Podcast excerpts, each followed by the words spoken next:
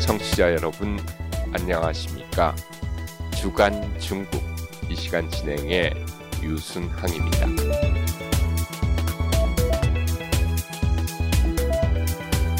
윤석열 한국 대통령이 미국 국빈 방문을 떠나기 전에 서방 매체와 인터뷰에서 대만 문제는 전 세계적인 문제로 우리는 국제사회와 함께 힘에 의한 현상 변경에 절대 반대한다는 입장이라고 말했습니다.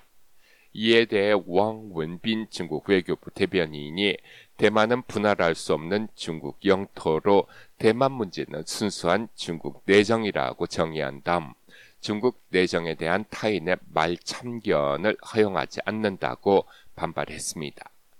말 참견하다의 뜻으로 불용치회라는 사자성어를 썼는데 이 단어에 쓰이는 회자는 새의 불의의 뜻을 갖고 있어 중국 외교부는 주둥이를 놀리지 말라는 요구로 해석하고 싱하이밍 주한 중국 대사를 외교부로 초치해 강력히 항의했습니다.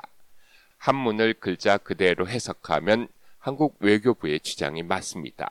하지만 불용치회를 포함한 많은 사자성어들은 수백 년 동안 사용되면서 원래의 뜻을 넘어 다른 의미로 사용되고 있습니다. 그래서 한국 외교부의 주장이 중국인들에겐 억지로 들리지만 한문의 뜻풀이에 그런 해석이 성립되면 외교 용어에서 주의했어야 하는 것이 어쩌면 당연한 일일 수도 있습니다.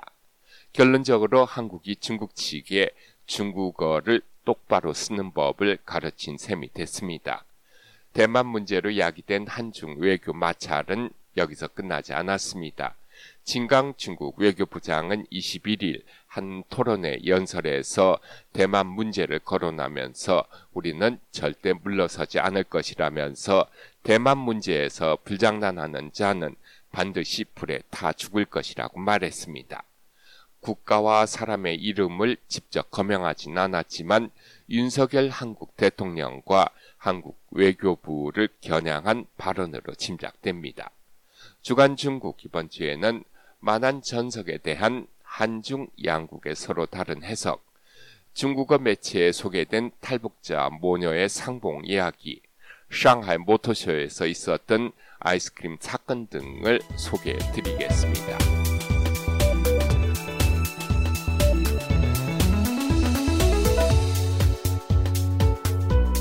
한국관광공사가 지난주 중국 웨이보 공식 계정에 한국 만한 전석을 사진과 함께 발표했습니다. 그러자 곧바로 이 만한 전석이 중국 인터넷 검색어 1위에 올랐습니다.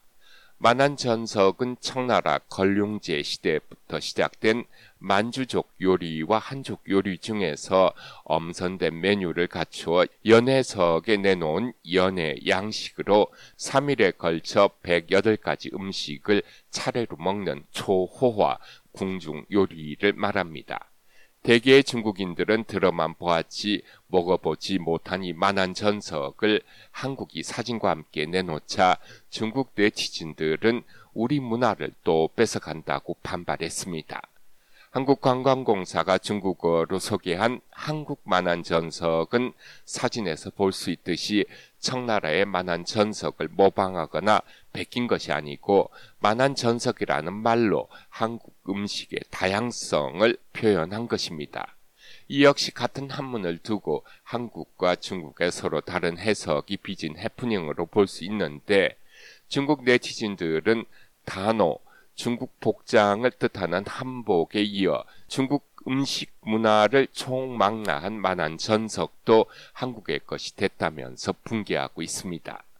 만한 전석을 한문 그대로 해석하면 중국 네티즌들의 주장이 틀리지 않을 수도 있습니다. 그렇지만 통 크고 대범한 해석을 외면했다는 지적은 인정하지 않을 수 없을 겁니다. 한국관광공사가 게재한 만한 전석은 한국 문화와 관광 자원을 소개하고 더 많은 관광객을 유치하기 위한 것이었는데 그 의도와 달리 논란이 야기되자 이 만한 전석 소개를 관광공사 공식 계정에서 삭제했습니다.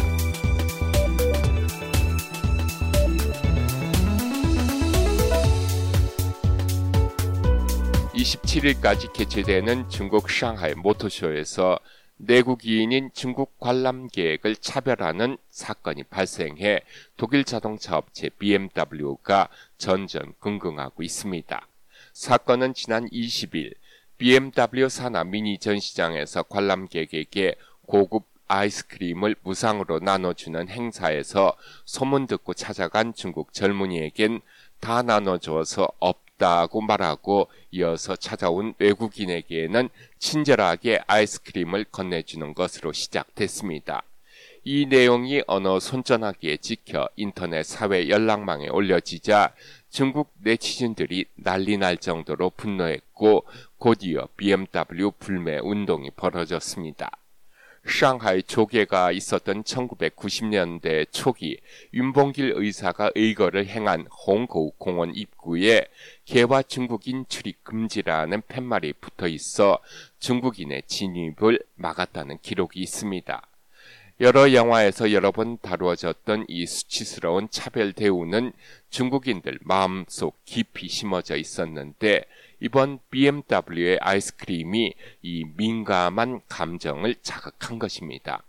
아이스크림이 야기한 차별 대우에 많은 중국인들이 분노하고 있지만 전문가들은 잘못에 대한 의견 표출은 있을 수 있지만 국수주의로 발전하는 분노는 역효과를 불러올 수 있다면서 자제할 것을 호소하고 있습니다. 대만의 시사평론가蔡正元의 말입니다. 같이 들어보시겠습니다. 不过两个小妹妹的发冰淇淋出了一个纠纷以后，大家把它当做哇侮辱中国人，侮辱中国。 기록을 보면 2022년 BMW가 중국 시장에 79만 3천 대를 판매했는데 이는 미국 시장의 판매량보다 많고 EU 시장, 즉 유럽 연합 국가들에서 판매한 총량에 버금가는 수치입니다. BMW가 공식 사과하고 여론을 무마하는 사이에 독일의 BMW 주가가 3% 급락해 이번 아이스크림 사건으로 21억 6천만 유로가 증발하기도 했습니다. 여러분께서는 지금 RFA 자유아시아 방송에서 전해드리는 주간 중국을 듣고 계십니다. 박송미라는 17살의 북한 젊은이가 압록강을 건너 중국으로 탈출해 라오스를 거쳐 한국에 도착한 이야기가 영국 BBC 보도를 통해 이달 초 중국어로 기사화가 됐습니다. 4살 당시 엄마 등에 업혀서 10여 년 전 탈북에 성공했지만 중국 공안에 잡혀 북송되면서 송미는 부모와 헤어져 할아버지와 할머니 밑에서 어렵게 자랐습니다. 아직도 어린 나이인 8살 때 아버지가 감옥에서 돌아와 사망하고 어머니는 그 길로 다시 탈북했고 한참 후 조부모가 세상을 떠난 이후 송미도 탈북을 시도했습니다. 탈북 도우미의 도움으로 태국과 라오스 등지를 거쳐 송미가 드디어 한국에 도착하고 그리던 어머니를 한국 땅에서 다시 만나는데 10년이라는 세월이 흘렀습니다. 이번 BBC 기사는 중국어로 돼 있지만 실제로 중국에 있는 중국인들이 이를 볼 가능성은 그리 많지 않습니다. 탈북자라는 단어가 중국 인터넷에서 기계적으로 걸러져 접할 수 없는 것도 문제이지만 젊은 사람들에겐 탈북에 관한 소식보다는 요즘 한국에서 유행하는 케이팝 이야기가 더 인기를 끌고 있습니다. 그렇다고 탈북 뉴스가 중요하지 않다는 이야기는 아닙니다. 인권을 중요하게 여기는 사람과 단체들, 그리고 탈북해서 아직 중국에 머물고 있는 탈북자들에게 하나하나의 탈북 성공과 서울 도착 소식은 그들에게 힘이 되어주고 있습니다. 이 중국어 기사에서 강조된 것은 자유를 찾겠다는 의지와 엄마를 찾겠다는 희망입니다.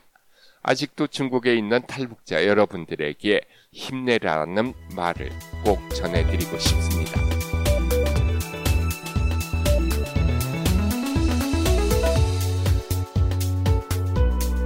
스촨성에서 있었던 중국인 부부 싸움 이야기 하나 하겠습니다.